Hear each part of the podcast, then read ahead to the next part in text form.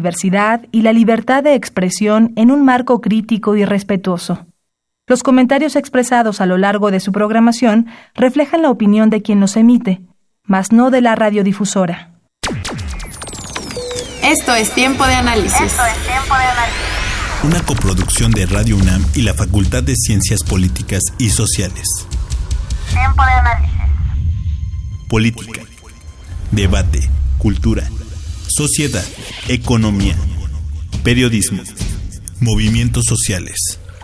Opina, debate, discute, analiza. Tiempo de Análisis. Un espacio donde con tu voz construyes el debate.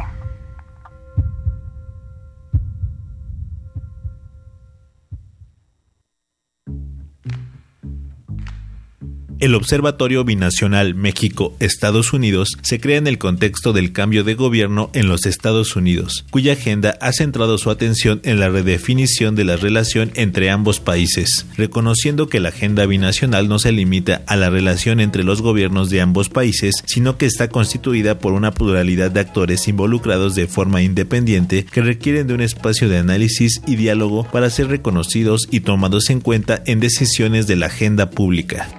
El objetivo general es establecer un espacio multidisciplinario permanente dentro de la Facultad de Ciencias Políticas y Sociales enfocado al monitoreo, análisis, evaluación, reflexión y generación de propuestas sobre la relación binacional, social, cultural, económica y política entre México y Estados Unidos. Sus objetivos específicos son el monitorear y sistematizar la relación binacional México-Estados Unidos en temas de política exterior, relaciones subnacionales y económico-comerciales, reflexionar, discutir y evaluar en espacios académicos los temas relevantes de la relación México-Estados Unidos, dando prioridad a establecer vínculos en las sedes UNAM en Estados Unidos, generar estudios y propuestas orientadas a profundizar la comprensión de las relaciones binacionales y contribuir a la solución de las problemáticas binacionales identificadas. Sus estrategias metodológicas para el desarrollo de las actividades del Observatorio Binacional se establecen en cuatro procesos funcionales que permiten la operación de los objetivos tanto general como específicos. uno. Búsqueda de información, monitoreo y sistematización de los temas relevantes en la relación binacional. dos. Análisis de la información recabada. tres. Reflexión, discusión y divulgación en espacios académicos. cuatro. Generación de propuestas y estudios de la relación binacional. El observatorio desarrolla cuatro líneas estratégicas de las cuales se desprenden los productos y actividades: monitoreo temático, evaluación y análisis, reflexión, diálogo y debate.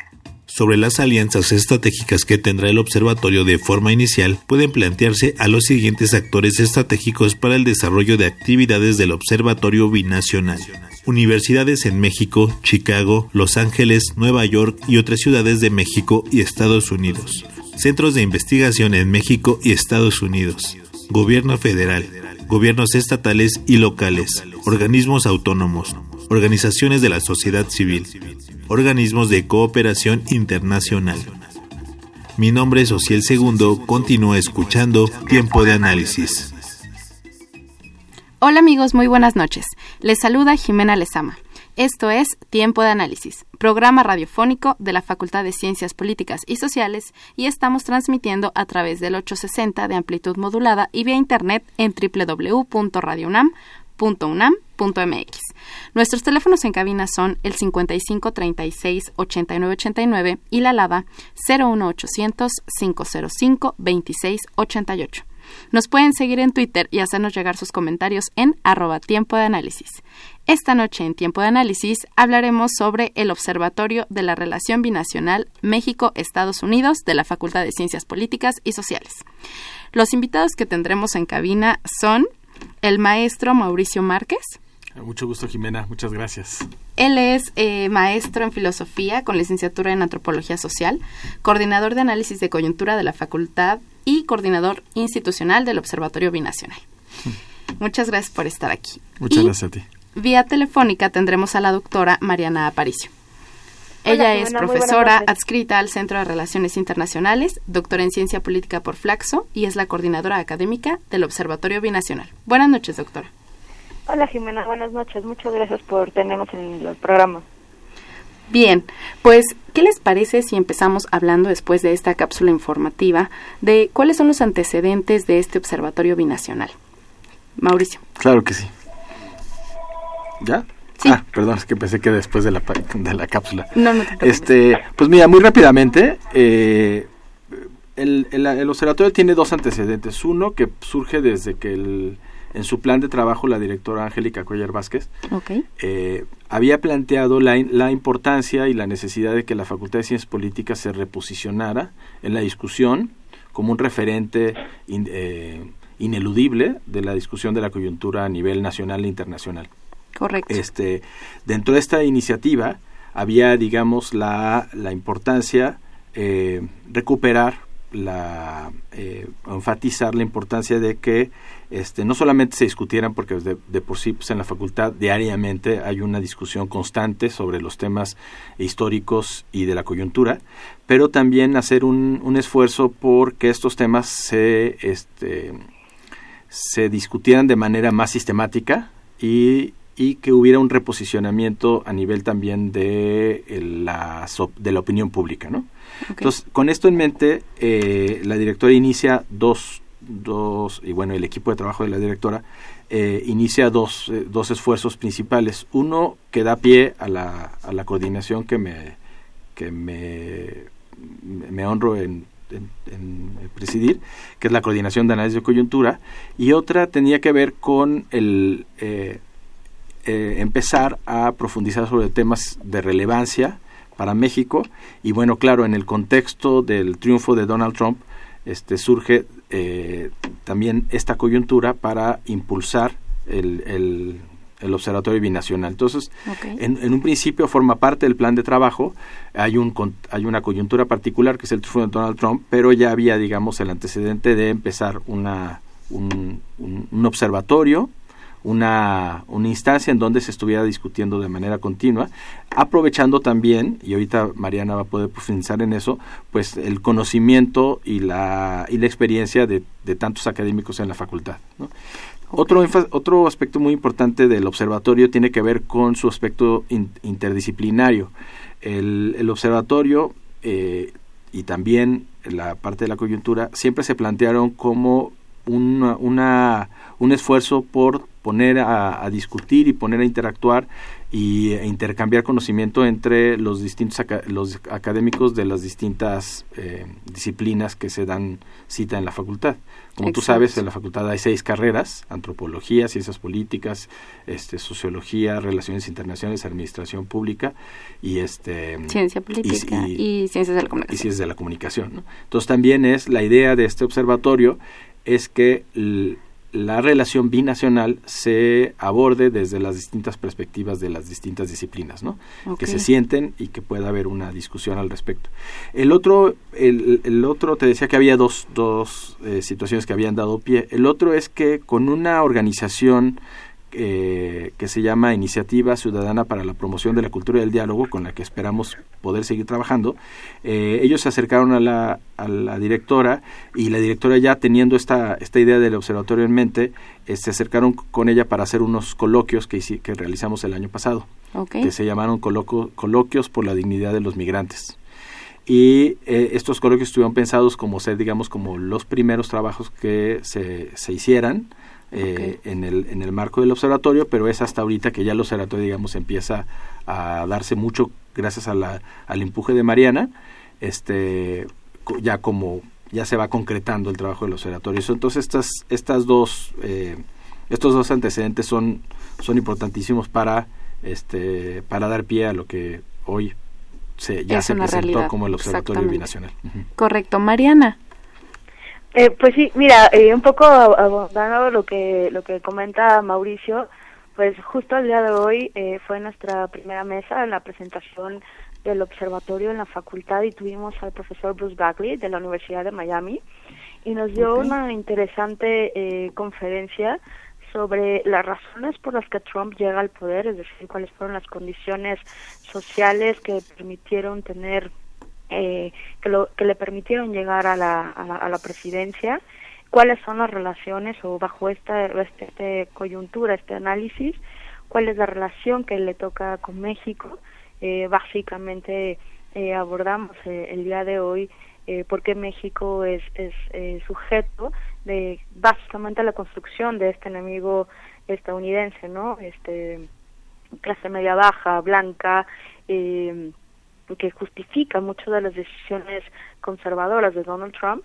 Y después algunos escenarios. Entonces, eh, si te das cuenta, pues eh, la relación eh, con México y Estados Unidos siempre ha sido importante, eh, no lo podemos negar, somos eh, vecinos, eh, cercanos, distantes por algunos momentos, socios comerciales, ahora parece que no tanto, ¿no?, con las declaraciones de Trump, eh, y, y para nosotros es muy importante, para, para la doctora Cuellar y para su equipo y para nosotros en el observatorio, junto con el eh, con el seminario de análisis de coyuntura, eh, aprovechar la, la, las diferentes disciplinas dentro de las ciencias sociales para entender un fenómeno eh, complejo por sí mismo, en una relación tan importante para México, en un momento coyuntural en donde eh, presentamos dependencia comercial, eh, donde eh, todo parece indicar que la política de Donald Trump en términos de comercio es, es selectiva, es proteccionista, eh, y que no distingue eh, eh, que no distingue eh, a los socios comerciales, sino que él quiere bajo sus términos de comercio justo, lo que lo que su administración entiende por eso, eh, y todos los efectos eh, políticos y sociales que trae consigo, ¿no? El tema de la migración, el racismo, eh, eh, la seguridad en términos de cooperación, eh, la política exterior, que no solamente se dinamiza hacia México, sino otras latitudes, hacia América Latina también. Entonces, eh, digamos, la, la decisión y el empuje que, que, que tiene el observatorio, además del monitoreo, es el análisis eh, de académicos asociados, que un poco abordaremos más adelante, eh, pero sobre todo para tratar de comprender desde las ciencias sociales un, una administración y una relación compleja por sí misma, pero que en estos momentos parece más necesario que nunca. Exactamente.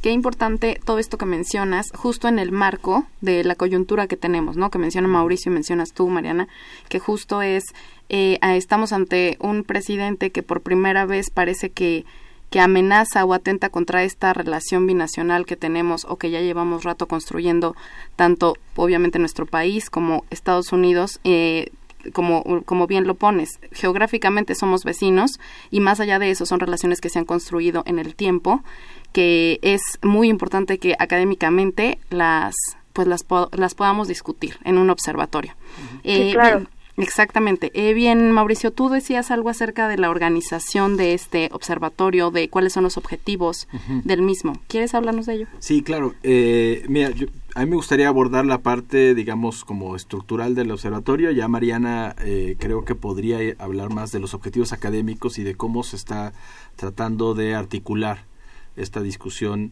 ac- académica y, e interdisciplinar, ¿no? Okay. Eh, bueno, de entrada, como te decía, el objetivo del observatorio a, eh, dentro de la facultad es también reposicionar a la facultad y, eh, eh, ¿cómo se dice?, promover y... a la facultad como un espacio de análisis Exacto. de la de las coyunturas, en este caso de la coyuntura entre México y Estados Unidos, desde una posición plural, ref, reflexiva, crítica eh, e interdisciplinaria, ¿no? Eso es una parte creo que muy importante. Eh, los observatorios en general, pero en particular los observatorios eh, académicos, básicamente tienen cuatro, cuatro líneas de trabajo.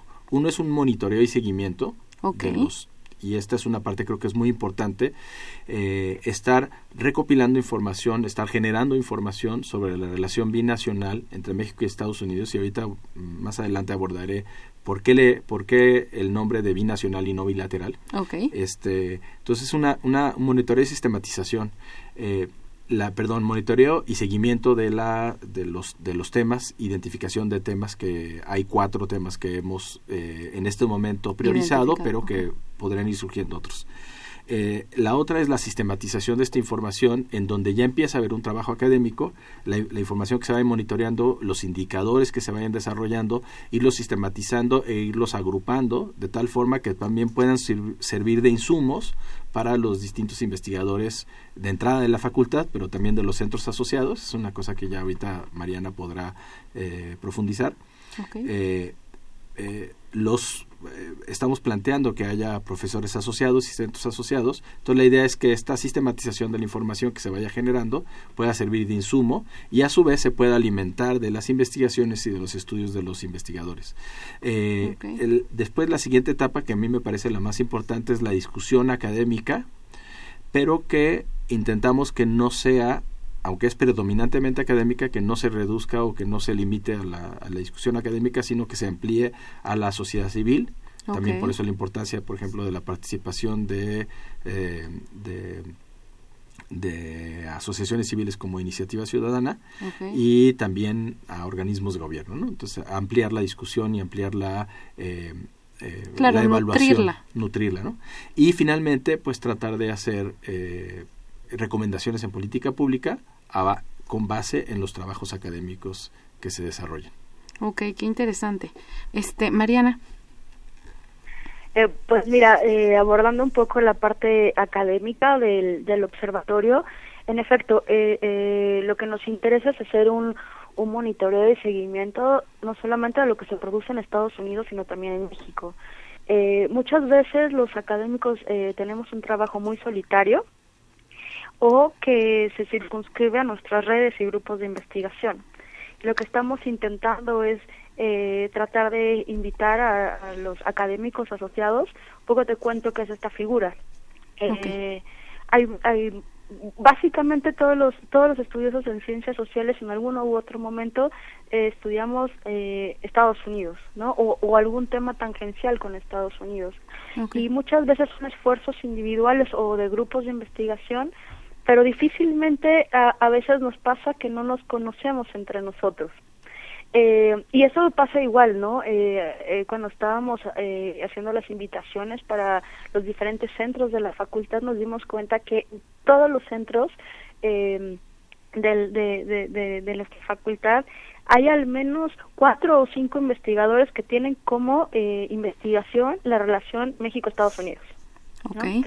Entonces, eh, para nosotros, eh, el, los profesores o los, los profesores asociados Eh, son muy importantes porque cada uno eh, con su riqueza en términos disciplinares puede eh, abordar la discusión en las mesas eh, o seminarios que haremos alrededor, al, al principio haremos una vez al semestre y después lo, lo iremos eh, ampliando mucho más, pero la idea es eh, dialogar con otros académicos de Estados Unidos, de, de, de la Ciudad de México, pero también al interior del país, en cómo se, en cómo lo analizamos y cómo nos aproximamos a este, este fenómeno de estudio para tratar de comprenderlo.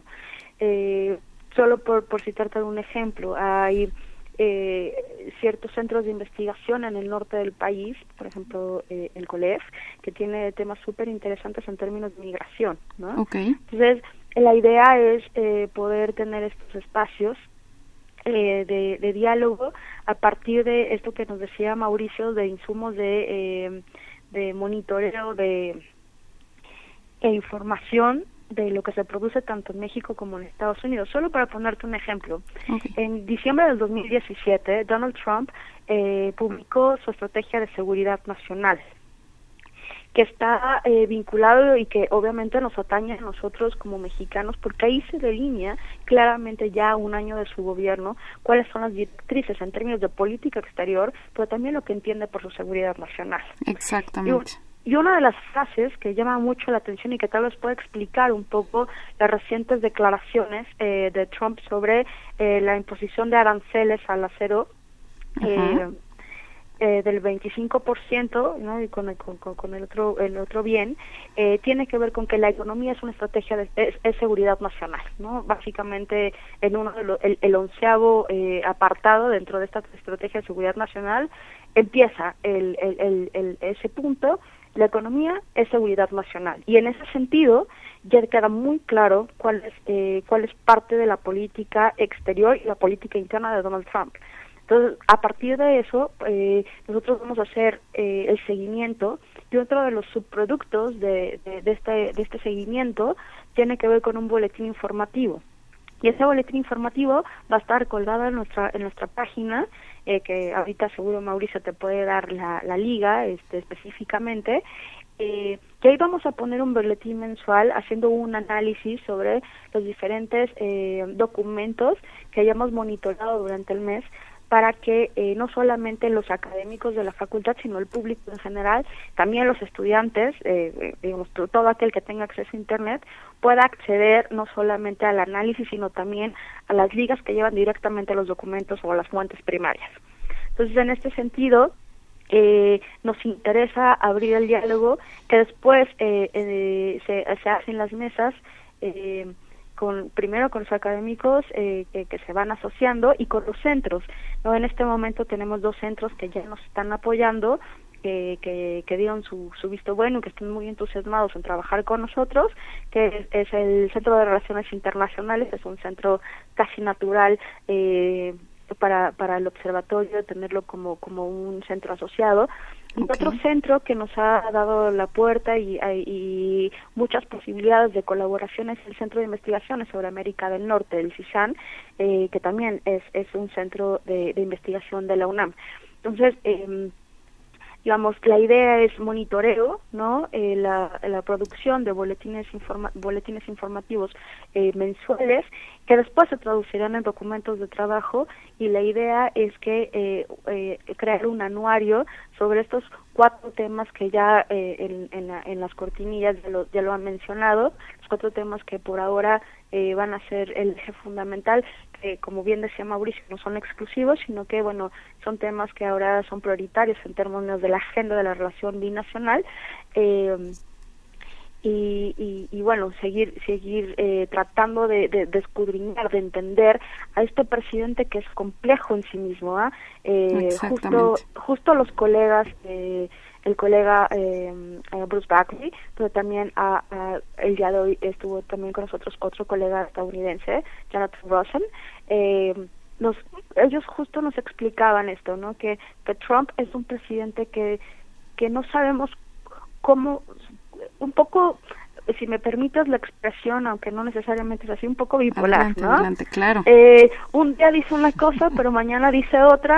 Eh, la política... O en el que, mismo día cambia. O en el mismo día, ¿no? Cuando, cuando el instrumento es el Twitter, ¿no? Para hacer política, eh, que, que ya Obama había avanzado en ese sentido, ¿no? Obama... Eh, utilizó el Twitter para, para pero era mucho más formal, pero la política se hacía de medios tradicionales. Donald Trump nos puede sorprender, ¿no? Mientras que su secretario eh, de Comercio puede decir una cosa, eh, él en Twitter está trabajando otra. Exacto. Entonces, es, es, es, un, es un presidente que, que, que hay que entenderlo en complejidad, en sí la relación es compleja. Entonces, lo que nosotros estamos proponiendo con este con este monitoreo y análisis de primero fuentes eh, secundarias, y posteriormente nosotros vamos a crear otras fuentes primarias para para el público, para todo aquel que esté, los que nos están escuchando, todo aquel que esté interesado en temas de la relación binacional, que sea eh, eh, la página del observatorio un, un medio para obtener información confiable eh, con un análisis, y que les permita ir identificando, eh, por ejemplo, este este el, el, el ejemplo que te daba de la estrategia de seguridad nacional, eh, que es accesible, ¿no? Eh, eso básicamente es, a grandes rasgos, es un poco un poco más este complejo esto, pero a grandes rasgos para que la, lo, los que nos están escuchando más o menos vayan este identificando qué es lo que nos interesa en términos académicos, ponerlo a la discusión, escuchar a otros colegas eh, y tratar de generar políticas y, y, y, y parte en la opinión, ¿no? Incidir en la opinión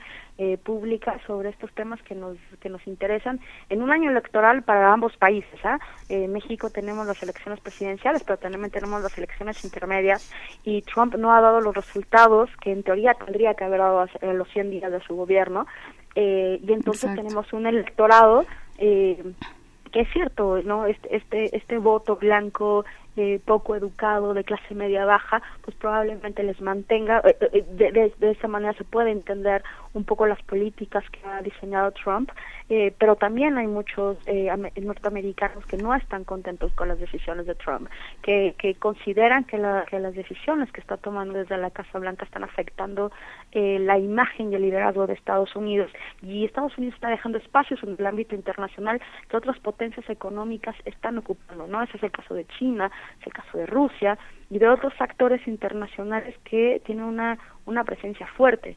Y un poco yo eh, les decía eh, a unos colegas que vinieron el lunes a la facultad de la Universidad de Pittsburgh, en, en el ámbito internacional, cuando un país eh, pierde la confianza de sus socios y sus aliados políticos y socios comerciales, es muy difícil en política internacional volverlo a recuperar.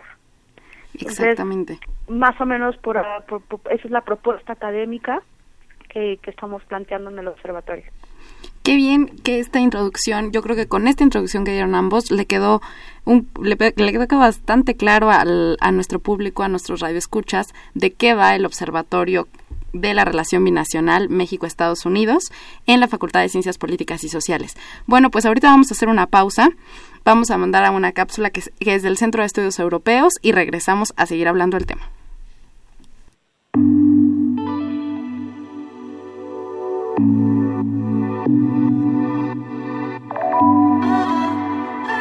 El Centro de Estudios Europeos presenta su cápsula Noticias desde Europa, espacio de análisis y opinión sobre el acontecer en ese continente. A partir del anuncio de Donald Trump para incrementar los aranceles a las importaciones de acero y aluminio, se registró una serie de inconformidades de los diferentes socios estadounidenses, entre ellos los europeos. ¿Podría ser el inicio de una guerra comercial? El doctor Ignacio Martínez nos ofrece su comentario esta noche. Cada año, el presidente de los Estados Unidos de América presenta el primero de marzo la agenda comercial del año en curso, así como también el informe de la política comercial del año anterior. Este primero de marzo no fue la excepción y el presidente Trump presentó su agenda comercial para dos mil dieciocho y esta ha causado un enorme revuelo a raíz de que en esta agenda se establece que el gobierno de los Estados Unidos de América adoptará impuestos compensatorios a productos de acero y aluminio, con lo cual, al establecerse estos aranceles extraordinarios, aumentará los costos de industrias que tienen como materia prima el acero y el, el aluminio. Tal es el caso de la industria automotriz, de la industria electrónica, de la industria de electrodomésticos, entre otros. Es en este aspecto donde eh, se dice que habrá una represalia en torno a los aranceles que Estados Unidos pudiera eh, adoptar.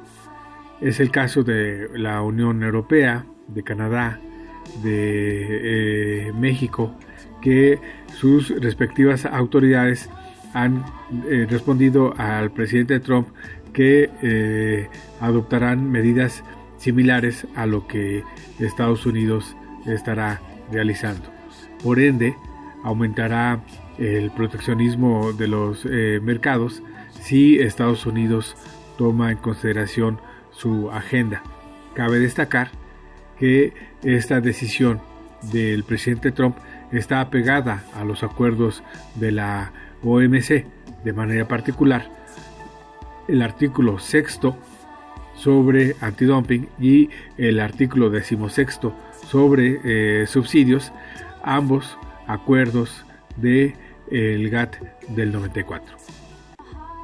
Comentó para Radio UNAM José Ignacio Martínez Cortés, profesor del Centro de Relaciones Internacionales de la Facultad de Ciencias Políticas y Sociales. Continúa escuchando Tiempo de Análisis.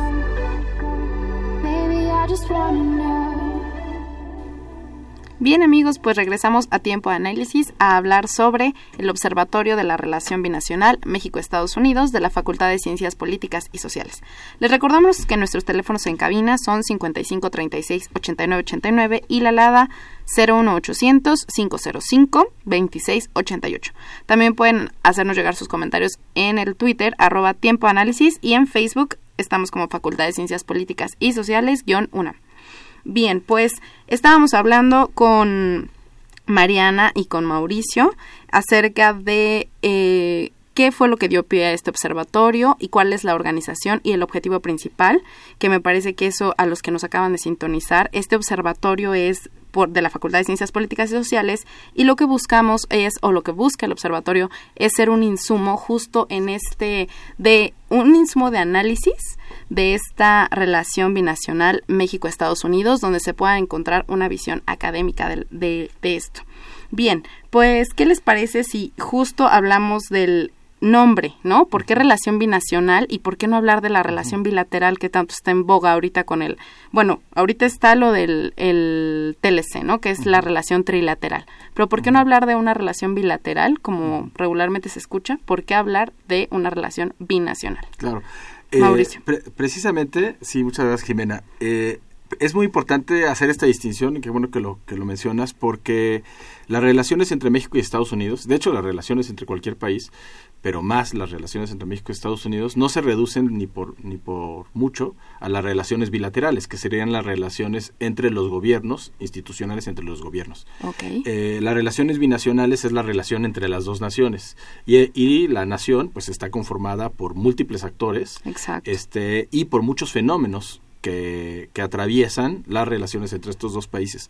Eh, el hecho, volviendo a la cuestión de que sea interdisciplinario, también nos da la oportunidad de poder analizar esta relación binacional en el tiempo y también en las en el espacio, por decirlo así, ¿no? Es decir, no es lo mismo la relación que existe entre los estados de fronterizos, que, que incluso desde hace ya muchísimo tiempo, no sé no sé exactamente cuántos cuántos años, tienen una un acuerdo de los estados fronterizos. Okay. Eh, se ha intentado hacer en otros momentos un acuerdo de los estados del Golfo, este que sea una relación justo, en, no nada más entre los gobiernos, sino entre los distintos actores para, este, para enfrentar problemas comunes, como pueden ser, por ejemplo, el uso del agua, como puede ser este la, la migración, como puede ser el comercio, como puede ser este en el caso comercial eh, desde hace mucho tiempo, por ejemplo, la relación de los cultivos de invierno que les llaman, como el okay. jitomate, con este con el mercado de esos mismos productos en Estados Unidos, etcétera, ¿no?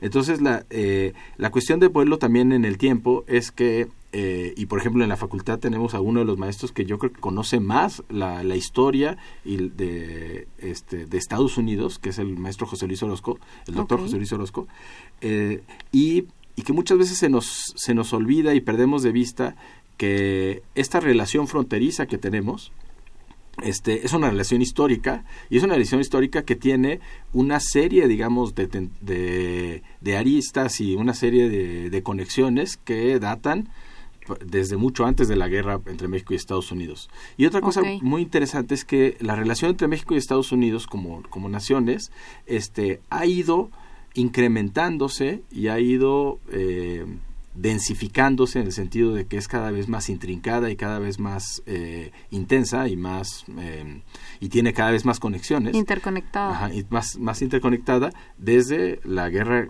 con Estados Unidos. Okay. Y ha ido mejorando eh, a lo largo del tiempo, ¿no? A pesar de que incluso ya en los años setenta este Alan Riding escribía este libro de los vecinos distantes, okay. en donde hacía énfasis en cómo es que la siendo que hay tantas cosas en común y tantos problemas en común entre México y Estados Unidos, nos conocemos tan poco. Y es algo que Exacto. llama la atención, porque realmente, este, bueno, los americanos cada vez conocen más de, esta, de, de México, pero aún así sigue habiendo una gran ignorancia, fruto Eh, claro. la cual ha explotado de manera extraordinaria, extraordinaria en, en términos negativos este Donald Trump, pero también en México tenemos mucho desconocimiento de lo que sucede en Estados Unidos. Entonces yo creo que el poder hacer énfasis en estas relaciones, en cómo se han ido eh, enriqueciendo, en cómo, por ejemplo, Eh, hay un estudio que hizo Sarah Babb, que de, eh, de la Universidad, creo que de California, no estoy muy seguro, sobre este el trayecto de los cuadros dirigentes en México, y hacía énfasis en cómo a partir de los setentas, eh, en particular desde los setentas, los cuadros dirigentes en México habían cada vez más tenido relaciones eh, con Estados Unidos, e incluso se habían formado en una parte, sobre todo en sus posgrados en Estados Unidos, ¿no? Cosa que podemos ver este, sobre todo a partir de, de la llegada de Carlos Salinas de Gortari al, al, claro. al poder, al grado de que eh, hoy en día la relación entre las élites también es un es algo que habría que investigar. Eh, hay en la facultad una investigadora eh, que hizo un libro extraordinario que se llama Alejandra Salas Porras, que incluso estuvo aquí en este programa hace no mucho, okay. que ha hecho un estudio de cómo se han ido conformando los grupos eh, de las élites en México, y cómo también eh, la posición de las élites han estado vinculadas con su cercanía o su lejanía con las con las élites en Estados Unidos, y con qué tipo de élites en Estados Unidos, ¿no? Okay. Entonces yo creo que ir haciendo esto, y y definitivamente pues los temas que hoy están en la agenda, este nosotros hemos escogido, eh, y Mariana ya podrá eh, hablar un poquito más al respecto, eh, cuatro temáticas que okay. curiosamente tres de esas temáticas hoy se abordaron según lo según lo poco que se ha sabido en la en la visita de Jared Kushner con con, con Videgaray y con el presidente, ¿no? Uno es seguridad, okay. el otro es comercio y el otro es migración con derechos humanos. Esos tres temas son los principales temas que se discutieron hoy en día, o sea, hoy, el día de hoy. Sí, hoy, el este, día de hoy, exacto, hace unas horas. Entre el presidente horas. y este, este embajador medio raro que, que es su, su yerno, ¿no? Exacto. Nosotros además hemos, y esos, tre, esos tres temas ya están incluidos en la agenda del, del, observatorio, del observatorio, con la política exterior y también eh, profundizando en la relación entre las élites. Entonces yo creo que el hecho de que hablemos de la relación binacional es también recordarnos de la Eh, riqueza y de la in, y de la de lo intrínseco del, que es el, la esta relación, claro. ¿no? La relación entre empresarios, la relación, por ejemplo, no sé si sabías este que en Nueva York hay una liga de fútbol que organizada por, por los mexicanos que viven en aquella ciudad, sobre todo los poblanos, que lo tienen los mismos nombres de los equi- de los equipos de acá, ¿no? De acá. La, okay. la inversión que los que los mixtecos de Nueva York este tienen en México supera en muchos en, en muchos ámbitos a la inversión que el propio Estado mexicano este tiene en, en sus lugares de orígenes. Entonces, okay. este hay gente que viene y va, este los mexicanos por su, por las particularidades de su de culturales, claro. ha sido una, y por la cercanía, pues no han dejado sus lugares de orígenes, a pesar de que ya su vida está... Está est- establecida está, ya está, en Estados está Unidos. Está establecida ya, ¿no? Entonces, claro. todos estos temas me parece que son eh, muy importantes, y darles un seguimiento que vaya más allá de las, de, de las agendas coyunturales claro. por parte del gobierno o por parte de los empresarios, sino que vayan, este, que se vayan de, eh, identificando a partir también de inquietudes y de este, líneas de investigación que a su vez puedan profundizarse por parte de los académicos, ¿no? Claro, qué importante esto que mencionas, Mauricio, porque pareciera un simple cambio de nombre, pero justo implica mucho más, ¿no? Y justo eh, nos deja ver que en este marco en el que quizás solamente nos enfocamos al sector comercio, ¿no? O al sector en torno a lo que dice Trump o a lo que dice... Pareciera que a veces solamente es una relación justo bilateral, solamente entre, entre qué dice un gobierno y qué le responde el otro, si responde o no, pero no... pero justo tenemos que profundizar en que esta relación va mucho más allá de lo que digan o no nuestros gobernantes en turno en ambas naciones, sino que es algo ya establecido, como tú dices, académicamente, ¿no? Uh-huh. Lo, todos estos intercambios, eh, no nada más eh, académicos, sino esto que mencionas del fútbol, esta relación que justo mexicanos, todos me parece que conocemos a algún algún mexicano que viene en fechas específicas, ¿no? Acá, a, a, a, acá que regresa sí, que no, al país. Que no dejan de venir para claro, las fiestas de sus pueblos. Exactamente. Y, y antes, porque a mí me gustaría que, que en este en esta parte eh, profundizada, Mariana, este a mí se me hace muy importante también resaltar cómo, por más muro que ponga Donald Trump, okay, eso me encanta, son sí, tan... Claro. Eh, tan fuertes y tan intrincadas las relaciones entre México y Estados Unidos, sobre todo eh, en la frontera, pero muchos más allá de la frontera, que es imposible que se, se pueden deteriorar. Exacto. Y eso es algo que, que hay que cuidar y hay que, hay que ver la manera de que no se deterioren, pero de que deje de haber relación, una relación aparte sumamente simbiótica, entre los dos países. Creo que, a contrario de lo que dice Trump, muchas veces ha, ha sido en detrimento de México. Este, Exacto.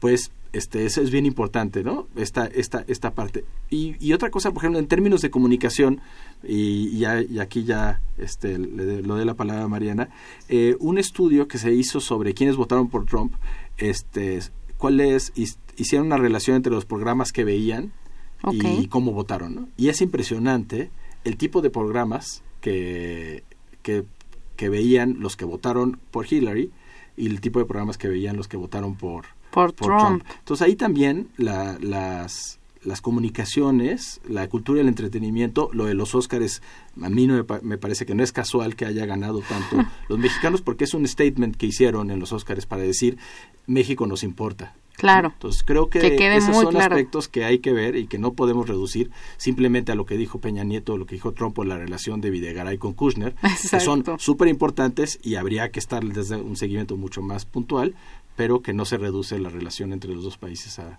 a la relación entre, entre los dos gobiernos, ¿no? Exactamente. Eh, bien, pues Luis Martínez de la Delegación Cuauhtémoc nos habló y nos dice que opina, él opina que como mexicanos debemos estar en guardia ante los gobiernos sumisos de México frente a Estados Unidos y tener una actitud independiente y valiente, ¿no? Esto esto que decíamos de, la, de, de cómo si contesta o no un gobierno que contesta y que justo hay que estar pendientes de ello. Bien, Mariana, ¿algo que nos quieras abundar brevemente? Pues mira, eh... retomando el, el, el concepto de binacional, eh, es muy es muy importante para nosotros y por eso está en el nombre del observatorio.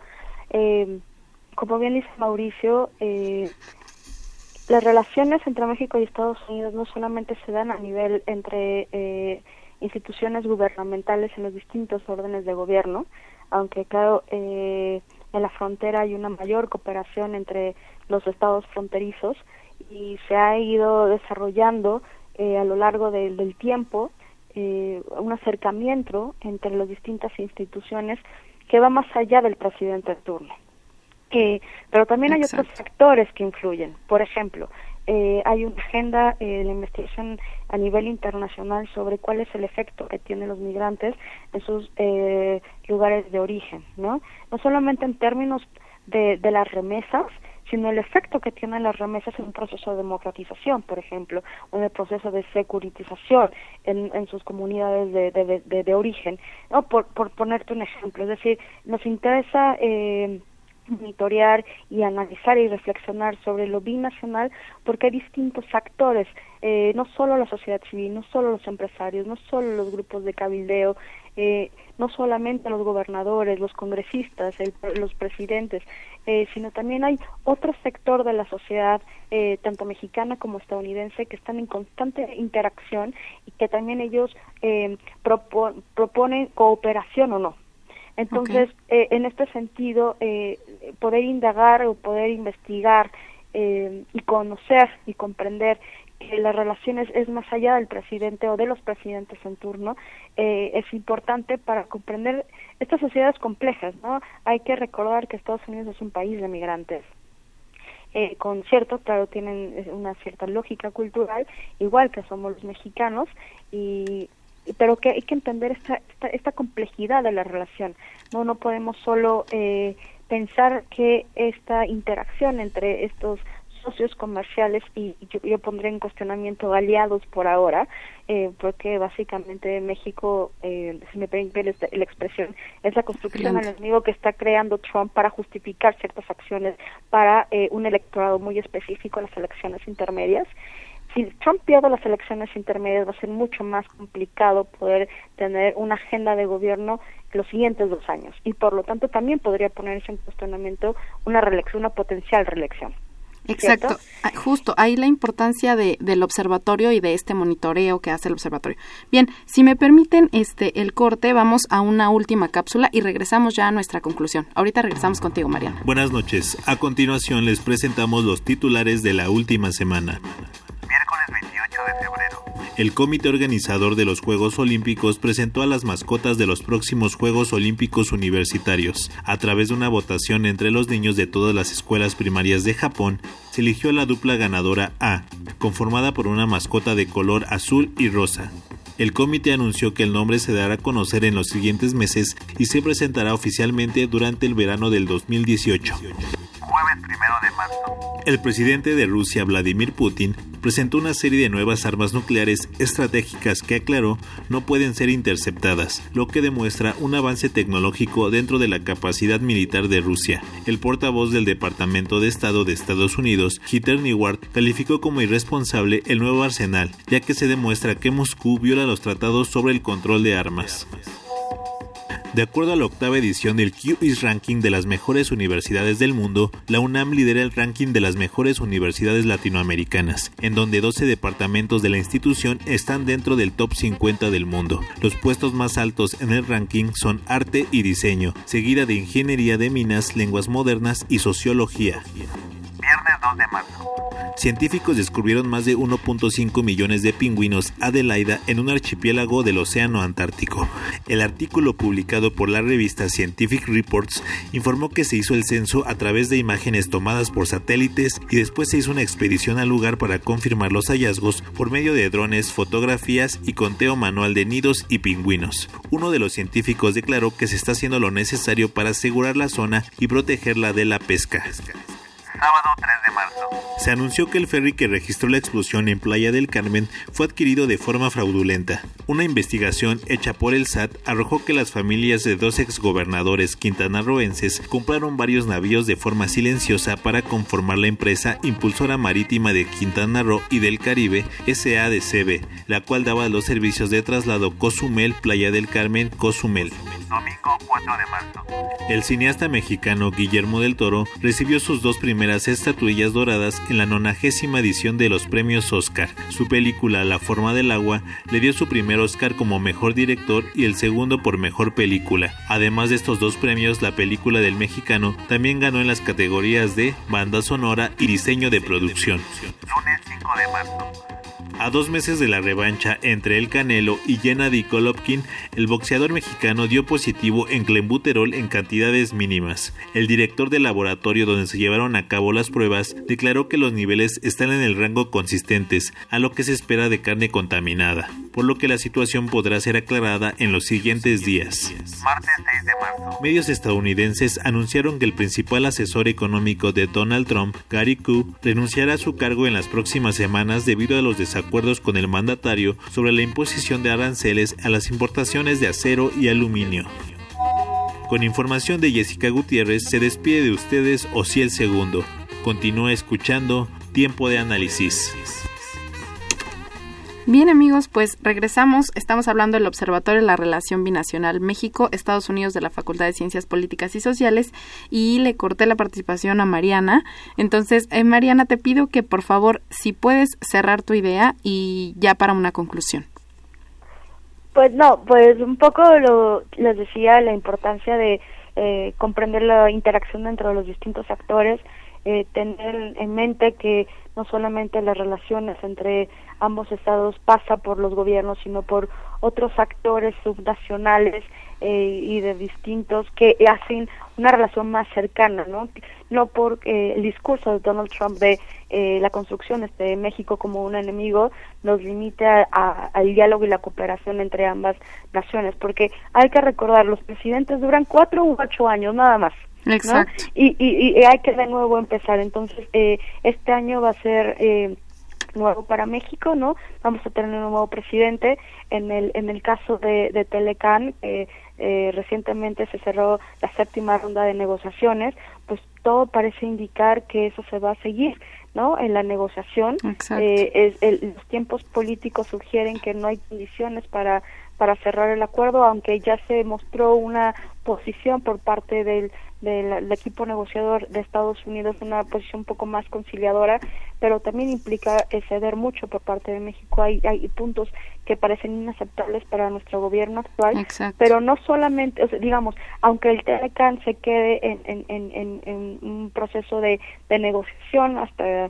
hasta después pasado, de las elecciones. Hasta después de las elecciones no implica que nuestro que, no, que ambos países no comercien, no cooperen, no haya interacción entre nosotros. De ahí que eh, el tema binacional es importante para para el observatorio.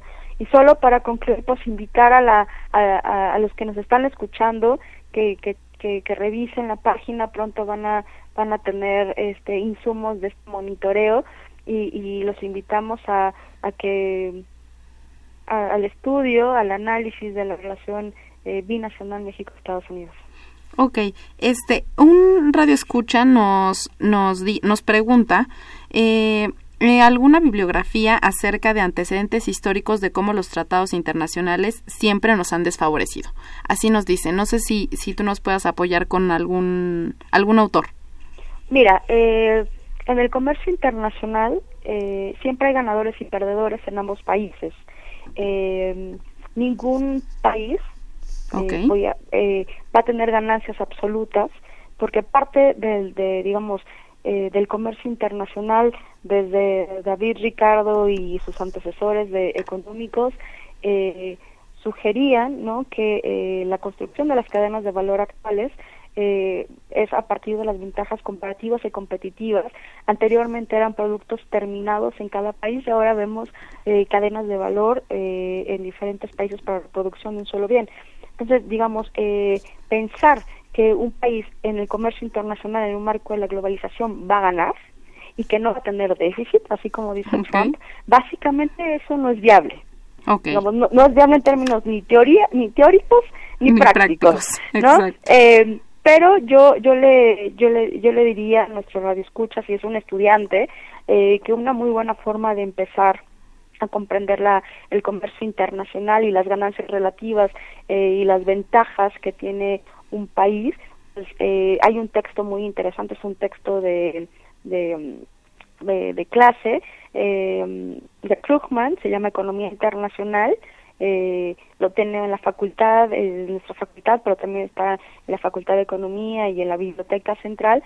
Economía Internacional es un texto que que, que te da las, las corrientes teóricas por qué un país no no puede no puede no tener déficit con algún socio comercial. Okay. Ahí, ahí la recomendación para nuestro radioescucha Aurelio García. Eh, muchas gracias, Mariana, te agradezco. Ahorita ya vamos a pasar con Mauricio. Por favor, uh-huh. un cierre.